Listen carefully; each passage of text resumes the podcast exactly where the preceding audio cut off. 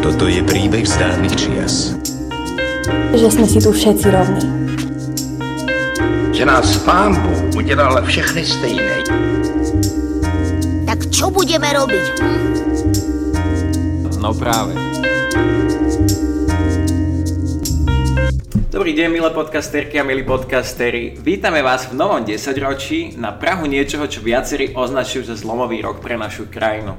Blížia sa parlamentné voľby, strany kampaňujú v plnom prúde, množstva vyjadrení, rozhovor a stretnutí ako aj v online, tak aj v offline priestore, ktoré sú presítené politickým obsahom a každá strana sa snaží zaujať potenciálneho voliča. Pri svojej komunikácii strany neváhajú použiť taký prejav, ktorý dehonestuje, uráža alebo priamo dehumanizuje oponentov alebo príslušníkov rôznych menšín.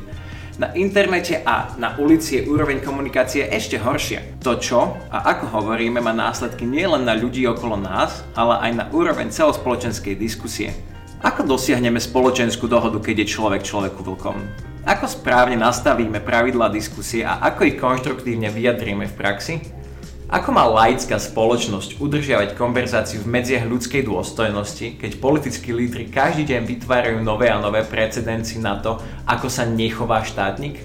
Na tieto a ďalšie otázky nám prišli odpovedať expertka na diplomatický protokol Katarína Stričková a expert na kognitívnu bezpečnosť Tomáš Kryšák. Dobrý deň. Dobrý deň, prajem. Prosím vás, tak sa nám trochu predstavte, čo robíte a ako sa vlastne dlho vy venujete diplomatickému protokolu. Ja v oblasti medzinárodných vzťahov a teda diplomatického protokolu a spoločenskej etikety pôsobím, v podstate tento rok to bude 20 rokov, čo je úplne že šialené číslo, ale aspoň budem vedieť, že môžem slaviť nejaké osobné výročie. A venujem sa mu veľmi intenzívne, to bolo 18 rokov alebo 19 a teraz posledné mesiace sa presúvam skôr k tej komunikácii a, a, a snažím sa teda robiť aj takúto formu osvety a rozprávať o tom, aké dôležité je, aby sa ľudia ľudia sústredili nie len na obsah toho, čo hovoria, ale aj na tú formu, ako to hovoria. Myslím si, že to momentálne najviac tej spoločenskej diskusii chýba. O diplomácii vedia toho bežní ľudia málo, ale jedna vec, ktorá sa tak traduje v širokej verejnosti, že umenie diplomácie je poslať ľudí kade ľahšie tak, aby vám za to ešte poďakovali. Je to pravda alebo nie?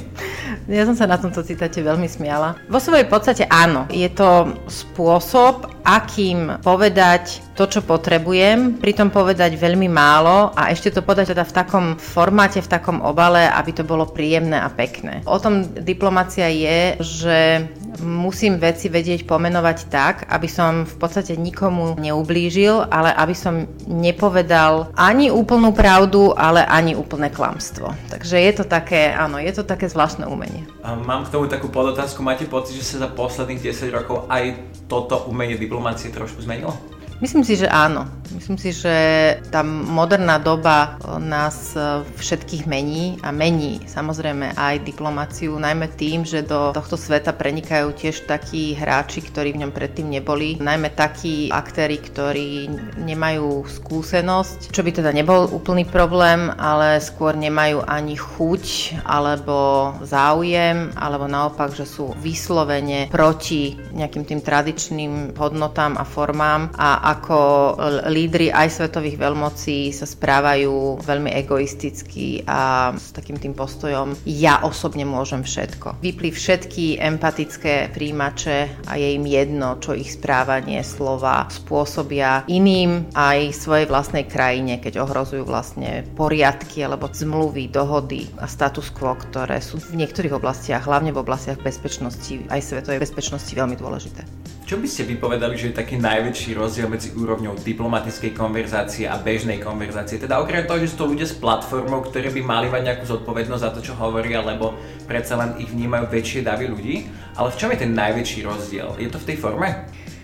Ja by som to chcela povedať tak, že som, keď som rozmýšľala, že ako, ako teda prehovoriť k tým, ktorí počúvajú a, a ako im dať najavo, prečo je to dôležité a prečo sa to týka každého z nás, to, ako rozprávajú politici a štátnici a ako nám dávajú najavo, že čo sa smie a čo nie, to je v podstate taká tá v angličtine povieme, že benchmark, že je to vlastne taký ako keby vzorec, ako keby vzor. Tak ako mama a otec v rodine nastavujú, že čo je ešte priateľné, tak z môjho pohľadu nejaký verejný činiteľ ktorý používa nejaký jazyk a nejakú formu, ak to začne robiť takto, ako keby dával všetkým spoločnosti najavo, že toto je už prípustné. Ak to môžem ja, môže to každý. A ak teda tí, ktorí by mali používať, alebo ktorí by mali byť tými vzormi pre spoločnosť, ktorí by mali používať práve slušné správanie, slušné vyjadrenie, ktorí by mali byť vlastne empatickí, ktorí by mali byť tí, ktorí poukazujú na to, čo sa nemá a ako, ak sa oni začnú správať neslušne, tvrdo, urážať, používať hrubé vyjadrenia, osočovať, znevažovať iných, útočiť na menšiny, používať vyslovene rasistický, xenofóbny a mizogynný slovník, teda proti všetkým tým citlivým častiam našej spoločnosti, tak ako keby všetkým hovorili, ty to môžeš tiež. A to si myslím, že nie je správne. Podľa vás je Bonton preceňovaný? Alebo je to naopak, že čím jeho viac, tým lepšie? Lebo je veľa ľudí, ako ste už spomínali, ktorí sú tradične proti týmto formám, alebo prezentujú tým nejakú novú politiku, že oni sa nebudú teda správať korektne, lebo povedia tak, ako to je, bez nejakého zaobaľovania. Je toto nová norma, alebo by sme sa mali vrácať k tomu bontónu? Otázka znie, že či by takýmto ľuďom vôbec neprekážalo, keby sa takisto správali k ním ich, dajme tomu, rodiny, príslušníci alebo deti.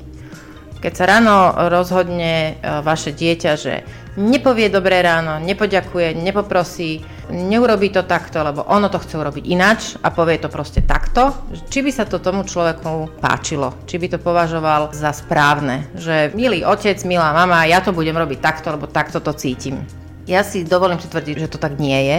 Ja už dlhodobejšie razím takú tézu, že o bontóne alebo o tých slušných spôsoboch, o dobrých spôsoboch hovoria znevažujúco najmä tí, ktorí proste nepoznajú tie pravidlá alebo nepoznajú, ako by sa to malo robiť a preto, aby nevyzerali hlúpo a necítili sa trápne, tak radšej povedia, že a ja to takto robiť nebudem, lebo a namiesto toho, aby sa naučili alebo opýtali sa a necítili to, že to nevedia, tak sa budú tvariť, že to nie je potrebné. Ale nie je to pravda, lebo bonton, dobré správanie, slušné správanie, slušné spôsoby nie sú o tom, že či viem, ako sa drží príbor, alebo či sa viem niekde postaviť, ale je to o tom, či mám otvorené hlavu, vnímanie, srdce, tú dušu, ktorú ako ľudia máme voči ostatným nielen voči ostatným ľuďom, ale aj voči ostatným kultúram. Ja zo svojej skúsenosti poviem, že som bol už aj na východ od Slovenska, aj na západ od Slovenska, iný kraj, iný mrav, ale je to také vyjadrenie rešpektu, trošku zachovávať tie Presne tradície, tak, áno. zachovávať, trošku sa naučiť o tom, že či sa pokloním, či môžem napríklad mať nejaké oblečenie na sebe. Je to také vyjadrenie rešpektu tej inakosti a tej nejakej spoločenskosti, ale niekomu neporúčime, niekto si tak povedal, že bude robiť. Ako by ste opísali vy vzťah etikety a slobody prejavu? Je etiketa cenzúrou? Určite nie. Veľmi dobre ste povedali, že to, ako sa správam, aký som empatický, ako, ako vnímam ostatných, aj z hľadiska toho, z tej príslušnosti ich k menšine, k nejakej kultúre, k inému štátu, ako vnímavo sa správam k životnému prostrediu, lebo to k tomu jednoznačne patrí, lebo ak poviem, že slušné správanie hovorí, že nemám prísť do lesa a keď tam zjem nejaký keksík, tak nehodím to tam na chodník alebo vedľa chodníka, len preto, že ma nikto nevidí. Čiže všetky tieto atribúty toho bontónu sú takou vnútornou, môžeme povedať, keď trváte na tom slove, že cenzúra, je to nejaká vnútorná autokorekcia, taká, že si poviem, že Áno, vo svojej podstate nikto ma nevidí, nikto by na to neprišiel, že som to proste urobil ja, alebo nikto mi nemôže povedať, že som na hrane a už teda niečo legálne porušujem nejaký zákon, čiže môžem, ale ja sám, alebo ja sama si vnútorne poviem, že toto by som nemal alebo nemala, pretože tým môžem ublížiť niekomu inému. Už len to, že môžem sa dotknúť niekoho iného, že ho môžem ponížiť, možno nevedome rozjatriť nejaké rany, tak jednoducho tá moja autokorekcia mi povie, že nie, toto nerob, lebo to by som nechcel, to je ten úplný základ. Nerobte iným to, čo nechcete, aby robil ktokoľvek na svete vám. Ako sa staneme viac politicky korektní? Môžeme to nazvať, že politicky korektní, ale možno jeden k druhému korektnejší. A podotázka, prečo by sme vlastne mali chcieť byť viac korektní k sebe? Ja osobne sa priznám, že nemám rada ten terminus technicus politická korektnosť. Ja sa nazdávam, že začal sa používať tento termín práve v tej snahe upriamiť pozornosť spoločnosti, že niekde sa stále robí nejaká chyba, alebo že dochádza k porušovaniu, alebo k urážaniu, alebo proste k nejakému ponižovaniu, alebo k nejakému problému, čo sa týka, ja neviem, e, žien, minorit a podobne. Ale tak ako vždy, keď ľudia niečo vymyslia, tak e, sa začal podľa mňa veľmi zneužívať tento termín a začal proste byť už ako keby kontraproduktívny v tom svojom efekte a aj mnohí ľudia, ktorí ho na začiatku tolerovali, teraz už povedali, no ja už nebudem politicky korektný, alebo už dosť, čo ste spomenuli v predchádzajúcom stupe, že budem to hovoriť tak, ako to je. Ako keby tá politická korektnosť alebo slušnosť bola nejakou dekou, ktorá má zakryť niečo, čo má zostať zakryté a tak. Nemyslím si, že je to o tom. Myslím si, že mali by sme vnímať inakosť iných, a teraz inakosť myslím vo všetkých formách, lebo každý z nás je unikátny človek. A mali by sme byť vnímaví k tomu, čo to znamená a keď chcem dovoliť aj iným, tak ako mám ja tú svoju príležitosť, aby sa mohli ako ľudia realizovať. A to je asi teda možno, že to, čo nazývate, že byť politicky korektný, ale myslím, že ako náhle ľudia počujú už to politické, tak majú pocit, že to ako keby nepatrí im, ale patrí to z nejakého iného sveta, ale to nie je pravda je to politické, sa veľmi často prekladá zle za stranícke a to pritom vôbec nie je ono. Myslím si, že politické je verejné, než čo sa týka nás všetkých. Moja otázka na toto konzekventná je, že či si myslíte, že je tento stav konverzácie spoločensky zvrátiteľný naspäť do tej normy, keď to tak, do tej slušnosti, keď to nazveme. Myslíte si, že to ešte dá? Je to veľmi dobrá otázka a myslím si, že dá. Ani nie, že myslím, ja tomu verím, že dá. A jediné, čo na to potrebujeme, sú dve veci. Jedna je vlastná vôľa a to by si mal každý uvedomiť, že to je to, čo mu nikto na svete nemôže zobrať. Vlastnú vôľu rozhodnúť sa nejako mám ja sám. Kdekoľvek na svete som, v akejkoľvek pozícii som, je to jedno, či som bohatý, či som chudobný. Je to jedno dokonca, či som slobodný alebo sedím vo vezení. To, ako uplatním tú slobodnú vôľu v rozhodnutí, že ja sa budem správať takto, je neodcudziteľná vec, ktorú mám ja v sebe. A to rozhodnutie je len moje. A ak vidím ostatných, že to robia ináč a že to robia zle, v zmysle, že sú neslušní, zlí, hrubí, grobianskí, útočný, nenávistný, xenofóbny a ja sa k ním nepridám, lebo to odmietnem, tak to vypoveda o mne samom a o mne samej, aká som. A tá druhá vec, ktorú som spomenula, je výchova. Je výchova detí a nemusíte ich mať, že máte vlastné deti. Je to výchova detí v rodine, žiakov, študentov, tých, ktorí niekde stretnem. To je to, že si budeme my vysvetľovať, prečo chceme byť k sebe slušní a dobrí. Ja si myslím, že ste to tak veľmi pekne zhrnuli a veľmi implicitne ste mi odpovedali na moju poslednú otázku, ktorú dávam vlastne všetkým mojim hosťom. Ale čo pre vás znamená slovo ľudskosť, hlavne v súvislosti s vašou prácou? No to je ťažká otázka, lebo sa dá naplniť naozaj aj dlhým monológom, aj veľa slovami a v podstate málo človek vypovie z toho, čo by ešte chcel dodať. Myslím si, že ľudskosť je toto najvzácnejšie, čo my v sebe všetci máme. Vlastne to, že sme sa narodili, aký sme sa narodili. To je tá naša ľudskosť ako, ako dar. A to, čo z nej my urobíme, ako ju budeme využívať, akú formu jej dáme, to je vlastne už na tej našej vôli, na tej našej chuti, na tom, čo tým ostatným z tej našej ľudskosti dáme. Ale ja by som si prijala, keby to ľudia robili tak, že to budú robiť pre všetkých. Ja som sa presvedčila na tej mojej ľudskosti, že najkrajšie na tom celom je, že čím viac jej dám, tak tým viac sa mi z nej vráti. Veľmi pekná myšlienka na záver. Ja by som vás chcel poďakovať za tento skvelý rozhovor a prinesenie expertízy do tejto témy spoločenskej diskusie.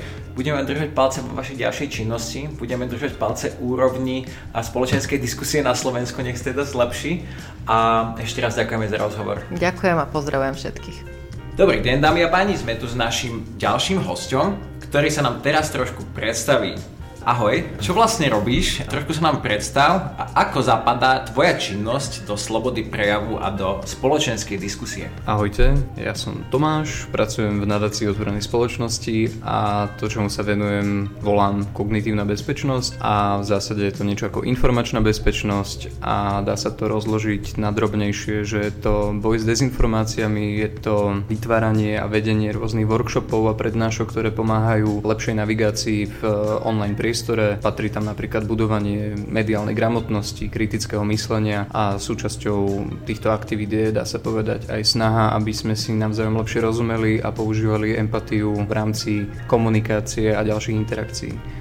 Toto by som nazval, že pred, neviem, či 15 či 20 rokov dozadu, ale takéto pracovné pozície, ako máš, ty sme vôbec ani nepoznali, ani sme netušili, že budú. Je to teda strašne veľká novinka, niektorým ľuďom ešte ani tie problémy nepripadajú reálne, nie to ešte tie pozície taká veľmi jednoduchá otázka. Myslíš si, že je spoločnosť, či demokratická, či nedemokratická, ohrozená neriadenou diskusiou na internete?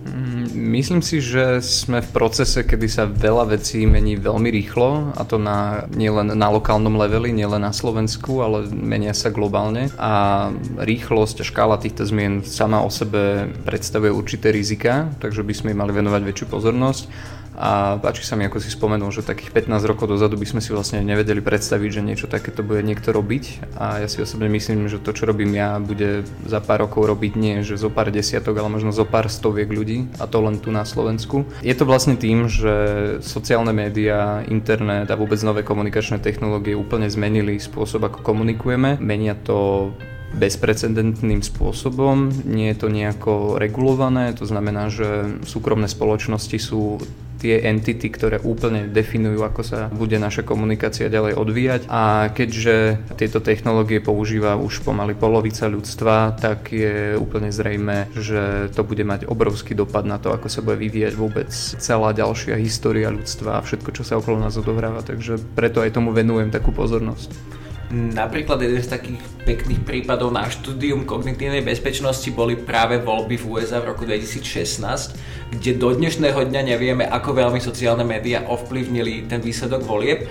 Ja som tým sám veľmi fascinovaný ale ako si spomínal, sú to súkromné spoločnosti, teda Facebook, YouTube, Instagram, ktoré majú kvázi tú zodpovednosť, alebo mali by mať zodpovednosť, alebo sú tí prevádzkovateľi diskusie a stále to právo ako keby robí taký ketchup, že ešte nevie, že či im prisúdiť tú zodpovednosť, alebo či nie. Vedel by si to tak skrátke povedať, že či kvôli tomuto je tá konverzácia alebo dialog na internete horší? Sú za tým práve tieto kapitalistické alebo ziskové dôvody? Ja vidím hlavný dôvod v tom, že komunikácia ako nejaký technologický nástroj, ktorý vymyslel človek, má približne 40 tisíc rokov a začalo to nejakými nástenými malbami a veľmi pomalým procesom sa tá technológia komunikácie menila. A napríklad písmo začal človek používať len pred pár tisíckami rokov. A moderné komunikačné technológie ako noviny, ako je rádio, ako je televízia a podobne vlastne prišli veľmi neskoro a dá sa povedať relatívne nedávno v rámci ľudskej histórie, ale vždy tam boli vlastne nejaké dlhšie časové segmenty, kedy sa vlastne človek mohol prispôsobiť a vôbec tá civilizácia, spoločnosť sa mohli prispôsobiť na tie technologické zmeny, ale v zásade od tých 60. rokov, kedy vznikol internet až do súčasnosti vidíme, že tu sa vlastne v priebehu pár mesiacov dokážu tieto komunikačné technológie rapidne vyvinúť a zmeniť a nestíhajú tomuto vývoju sa prispôsobovať nielen jednotlivci, ale ani samotné štáty. Ako si spomínal, jednotlivé regulácie, návrhy zákonov, politiky sú proste príliš kostrbato alebo príliš ťažko dosahované a pretaviteľné do praxe a tým pádom napríklad také spoločnosti ako Facebook alebo Google majú celkom voľnú ruku v tom, že oni sa vlastne sami rozhodujú a ako budú tieto technológie vyzerať, ako budú ich ľudia využívať, ale štát, ktorý mal byť vždycky ten na prvom mieste, alebo proste nejaká entita, ktorá mala pomáhať nejakej zmysluplnej regulácii a pomáhať chrániť toho spotrebiteľa pred nejakými negatívnymi následkami, tak e, častokrát reaguje až zo dozvolu, niekedy až niekoľkých rokov a to je veľmi nešťastná situácia. Takže my potrebujeme mať hlavne tú debatu, akému cieľu vlastne slúži nástroj komunikácie, komunikácie čo bola vlastne možno tá prvá otázka, ktorú sme si mali položiť už niekedy veľmi dávno a nebola, myslím si, že úplne dobre zodpovedaná. A teraz sme v takom momente, že vývoj komunikačných technológií ide veľmi rýchlo. Náš mozog má v zásade 3 milióny rokov a odtedy sa nezmenil. Veľmi veľa tých procesov, na základe ktorých spracovávame informácie, sú ešte z obdobia, kedy naši predkovia lovili mamuty a boli sme rozdelení do spoločnosti eh, lovcov a zberačov. A jednoducho človek na toto nie je pripravený pripravení a mali by sme vlastne myslieť na to, ako predísť prípadným neumieneným škodám a možným možno katastrofám, ktoré môžu práve týmto vývojom nastať. Mm, ty si spomínal, že, že štáty ako keby si neplnili svoju úlohu pri tej regulácii. Niektorí si plnia lepšie, niektorí horšie, povedzme to takto. Určite si ju plnia pomaly, ale za ten čas, odkedy sa teda identifikuje problém a nájde na ňo riešenie, prebehne doba, kedy sa neriešením, nereguláciou porušujú ľudské práva konkrétnym individuám. My sme teda ľudskoprávna inštitúcia a medzi základné ľudské práva patrí práve aj tá sloboda prejavu. Ja by som pre našich poslucháčov chcel tak trochu definovať, že sloboda prejavu nepatrí medzi absolútne práva, nie je bezhraničná napríklad teda ako zákaz mučenia. Sloboda prejavu je v rámci takého ponímania, že dovtedy môžeme hovoriť, čo chceme, dokým to neobmedzuje druhých ľudí. Ako môžeme v online komunite, v online komunikácii predísť zneužitiu slobody prejavu?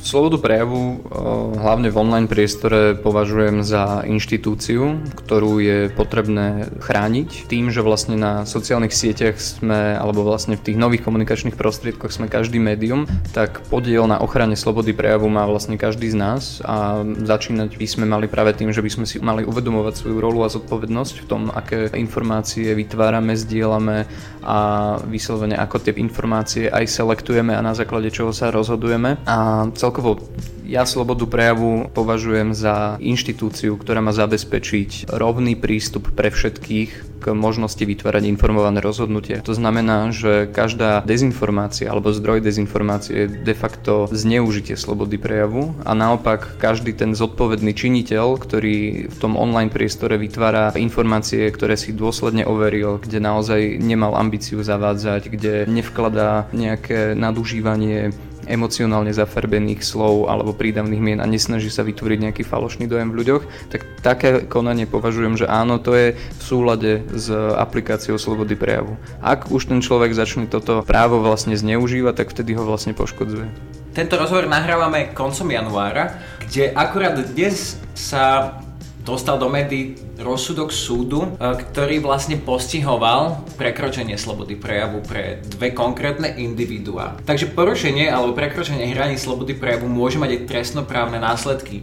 Okrem týchto trestnoprávnych sú aj nejaké iné, napríklad vylúčenie zo spoločnosti nejakých skupín, o ktorých sa jednoduchne povedané hovorí zle. Vedel by si nám v súvislosti s tvojou činnosťou povedať význam slova stigmatizácia? No, stigmatizácia je niečo, čo sa v ľudskej histórii e, zobrazuje opakovane. E, robilo to mnoho civilizácií v priebehu vekov a v zásade ide o to, že ako existujú nejaké tolerované prejavy, tak existuje aj nejaké tabu a keď niekto to tabu napríklad opakovane používa a prináša do spoločnosti, tak vlastne tá spoločnosť potom reaguje tak, že tú osobu alebo inštitúciu, ktorá takto koná, môže postupne začať označovať nejakou stigmou, ktorá má má ostatnú časť verejnosti varovať, že pozor, tento človek koná tak a tak. Ale zároveň stigmatizácia nemusí byť len funkčný nástroj, alebo respektíve nástroj, ktorý používa niekto čestne a v súlade s tým, ako je ten inštitút vlastne vymyslený alebo ako bol používaný v minulosti, ale môžu ho napríklad tiež zneužívať a napríklad stigmatizáciu sme videli v,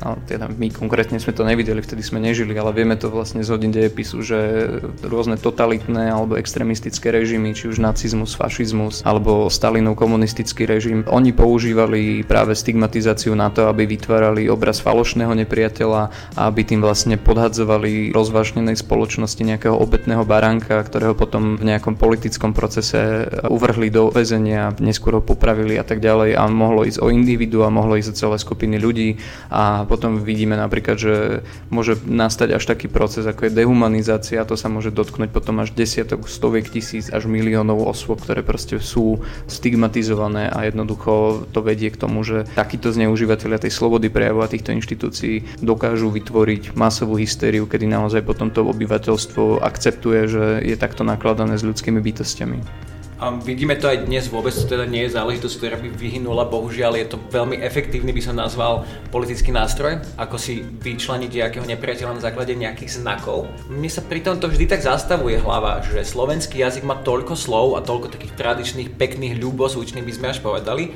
a niekedy sa ľudia uchylujú k takým tým rasovo náboženským a inak podfarbeným pejoratívam. Nie je niekomu lepšie povedať, že papľuch, alebo keď už to musím takto povedať, že, že z čoho to vychádza, že ľudia sa uchylujú k týmto tým potvarbeným alebo nazvime to až hrenečiacimi stresnými pojmami. Prečo tak je podľa teba? Na toto mám naozaj iba subjektívny názor, takže môžem sa pokojne míliť, ale vnímam to mm, skrz tú prízmu našej vlastnej histórie a toho, že sme sa možno s našou vlastnou históriou ako spoločnosť nie tak úplne vyrovnali. A častokrát opakujeme prejavy, ktoré by sme naozaj opakovať nemali, mali by sme k ním pristupovať citlivejšie, pretože keď používame rôzne rasistické alebo šovinistické pomenovania, tak ako keby zabúdame, že je to naša vlastná história, ktorá sa udiala nie tak veľmi dávno, ktorá používaním aj týchto výrazov viedla k znecitliveniu spoločnosti spoločnosti, ktorá potom neskôr sa zbavovala svojich vlastných občanov, či už Rómov, či už homosexuálov, či už Židov, len preto, že proste patrili k určitým skupinám, ktoré vtedy pre e, existenciu štátnej propagandy a vôbec toho, ako fungoval vtedajší politický systém toho slovenského štátu, tak týchto ľudí vlastne cieľene, organizovane vyvážala na smrť, popravovala a tak ďalej, zbavovala ich ľudských práv. Myslím, že ak by sme mali trochu viac apel na vzdelávací systém, na to, aké normy uplatňujeme v našej spoločnosti, tak si myslím, že by ten problém nebol až taký okatý. A tiež tomu nepomáha internet a sociálne siete, ktorý je veľmi ambivalentný, alebo respektíve veľmi nevšímavý voči týmto prejavom a nie je neznáme, že napríklad taký Facebook má na moderovanie obsahu na svojej sieti iba zo pár moderátorov, ktorých vlastne nikto nepozná, nikto ich nevidel, ale títo ľudia sú proste úzky okruh špecialistov, ktorí sedia niekde v Berlíne a v Dubline a oni dostávajú vlastne dennodenne nahlásenia od používateľov Facebooku, že pozor, tu niekto používa nenavisné prejavy a oni z tej svojej nejakej subjektivity sa rozhodujú, čo z toho Facebooku odstrániť, čo tam ponechať. A je naozaj vidieť, že aj vďaka týmto novým technológiám sa nenavisné prejavy normalizujú. A ako hovoríš, no bol by som radšej, keby som videl ľudí používať nejaké normálne nadávky, ktorými si uľavia a majú tu proste nejaké to e, historické opodstatnenie, ako ja neviem, odroň a papľuch a podobne, čím vlastne človek vyjadrí, že áno, mierne tebou opovrhujem, lebo si taký a taký, ale keď už to prechádza do tej naozaj rasovej nenávisti, náboženskej nenávisti a podobne, tak vtedy je to naozaj veľmi nebezpečné, lebo používame niečo, čo slúžilo na stigmatizáciu celých skupín obyvateľstva. Pre mňa je také úplne jednoduché základné pravidlo rešpektu, že nebudem niekomu hovoriť tak, ako nechce, aby sa mu hovorilo, alebo tak, ako sa uráža, dokiaľ nemám ten priamy zámer toho človeka uraziť. Preto ak to myslíme s humorom, treba to jasne vyjadriť, že je to humor. Ak to myslíme s urážkou, tak uh, už je asi jedno, ako to povieme, ale bude to vyznievať. Dostanem sa k tomu, že teda level diskusie online priestore, ale aj offline priestore, bohužiaľ, naozaj zhrubol. Ako v takýchto podmienkach verejnej diskusie dosiahneme tú spoločnú dohodu, o ktorej hovoril John Locke? To je super otázka, lebo myslím si, že toto je presne ten cieľ. Hej? Dosiahnuť ten súzvuk v spoločnosti alebo taký ten súlad, kedy ľudia naozaj budú viac schopní akceptovať rozdiely, ktoré v našej spoločnosti vždy existovať budú. A myslím si, že rozdiely sú zdravé, lebo nás vedú k tomu, aby sme vedeli si vlastne vybrať z toho spektra toho, čo nám ponúka spoločnosť vždy to najlepšie a podľa toho sa aj zariadiť, tak žiť svoj život. A možno by sme mali mať všetci nejaký vnútorný kompas, ktorý nás vedie k tomu najlepšiemu. No ale je pravda, že bez toho, aby sme sa nejako vymotali z tých nových podmienok, ktoré nastali práve pre tie nové technológie, tak ten súlad a súzvuk je pre nás dosť vzdialený. Osobne si myslím, že je to momentálne na aktivitách každého angažovaného občana, ktorý využíva v plnej miere svoje občianske práva a slobody a zapája sa do nielen online diskusí, ale môže vlastne robiť nejakú činnosť aj ako aktivista alebo proste aktívny občan aj v tom normálnom fyzickom svete a prinášať do neho viac pravdy, viac empatie, viac prejavov, ktoré vlastne budú viesť k posilneniu hodnot, za ktorými stojí, zdráhať sa tomu, aby vlastne vytváral konflikt, aby demonizoval ľudí, ktorí, ja neviem, sa previnili len tým, že pracujú v občianských organizáciách a teraz sú tu proste stovky webových stránok, ktoré týchto ľudí vyobrazujú nejakým negatívnym spôsobom, ale naopak, aby bol taký, dá sa povedať, že pravý vlastenec. Mne napríklad za inšpiráciu v tomto dosť pomáha taký obraz z minulosti, obraz Milana Rastislava Štefanika a tento vlastne tak pekne zosumarizoval v takom svojom životnom mote, že je potrebné pravde veriť, pravdu žiť a pravdu brániť a tam to proste pekne vystihol, že na to, aby sme žili v tej lepšej spoločnosti, tak by sme si mali vedieť vyhodnotiť a zvoliť správne zdroje informácií, respektíve dôveryhodné zdroje informácií, vedieť rozlišovať medzi klamstvom a pravdou a voliť si vždy tú pravdu a veriť jej. Pravdu žiť to vidím ako tiež také životné moto, že naše aktivity, akcie a slova by mali vlastne vždy byť nejakým spôsobom opreté o objektívnu realitu. A pravdu brániť to je o tom aktívnom prístupe, že keď vidím, že niekde je zdieľaná lož, niekde je zdieľaná nenávisť, niekde sú porušované niekoho ľudské práva, tak je potrebné sa ozvať. Nech už si pripadáme akokoľvek maličký a akokoľvek prečíslený, tak si myslím, že stále človek by mal proste dbať na tieto ideály a nie s ich svojim životom. Ja absolútne súhlasím s týmto. Ešte by som doplnil jednu vec, ktorú ja som zachytil v súvislosti s americkými voľbami. Tam je tá spoločnosť naozaj polarizovaná okolo osobnosti Trumpa a on je ukazovaný ako vlastne strojca všetkého toho zlého a jeho voliči sú ako keby nasledovateľmi zla. Jeden stand-up komik to povedal veľmi dobre, že my môžeme z tej spoločenskej diskusie vylúčovať idei, vlastne o tomto spoločenská diskusia je, že sa posúvame stále dopredu, ale nemôžeme vylúčiť zo spoločnosti ľudí, lebo to je presne neľudské a nepomáha to vôbec tej spoločenskej diskusii. Ja by som chcel motivovať našich poslucháčov k tomu, aby sa z tej spoločenskej diskusie nestalo také zatváranie ušami pred nejakými argumentami, ale skôr také argumentovanie proti nejakým ideám, nie proti nejakým ľuďom. Čo ma privádza k našej poslednej otázke, tradičnej otázke. Povedz mi, čo pre teba znamená hodnota ľudskosti.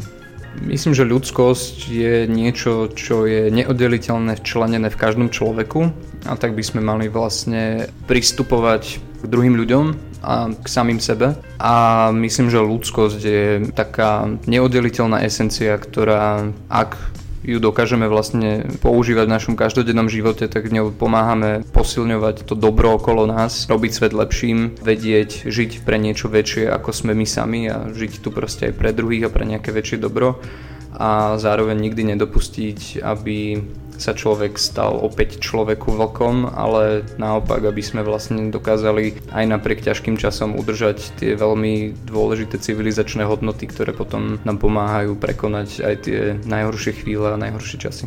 Ja ti veľmi pekne ďakujem za tento super rozhovor. Držím palce v tom, čo robíš, lebo je to naozaj treba to, čo robíš. Robíš online priestor pre všetkých zúčastnených na ňom lepší a sme sa snažíš robiť svoju časť. Za to ti ďakujeme, ďakujeme ti za dnešný rozhovor. Toto bol Tomáš Kryšak, expert na kognitívnu bezpečnosť. Držíme palce do roku 2020 a ďakujeme ešte raz za rozhovor. Tak a je to tu. Prvý podcast tohto roku máme za sebou. Dnes sme sa s Tomášom Kryšákom a Katarínou Stríčkovou rozprávali o spoločenskej diskusii jej súčasnom stave, o formalitách, ale aj o ľudskom prístupe k slobode prejavu. Ak vás podcast oslovil, ozvite sa nám cez naše sociálne siete, zdieľajte, komentujte a povedzte o nás známym. Ja som Jakub Popík a toto je podcast Slovenského národného strediska pre ľudské práva, no práve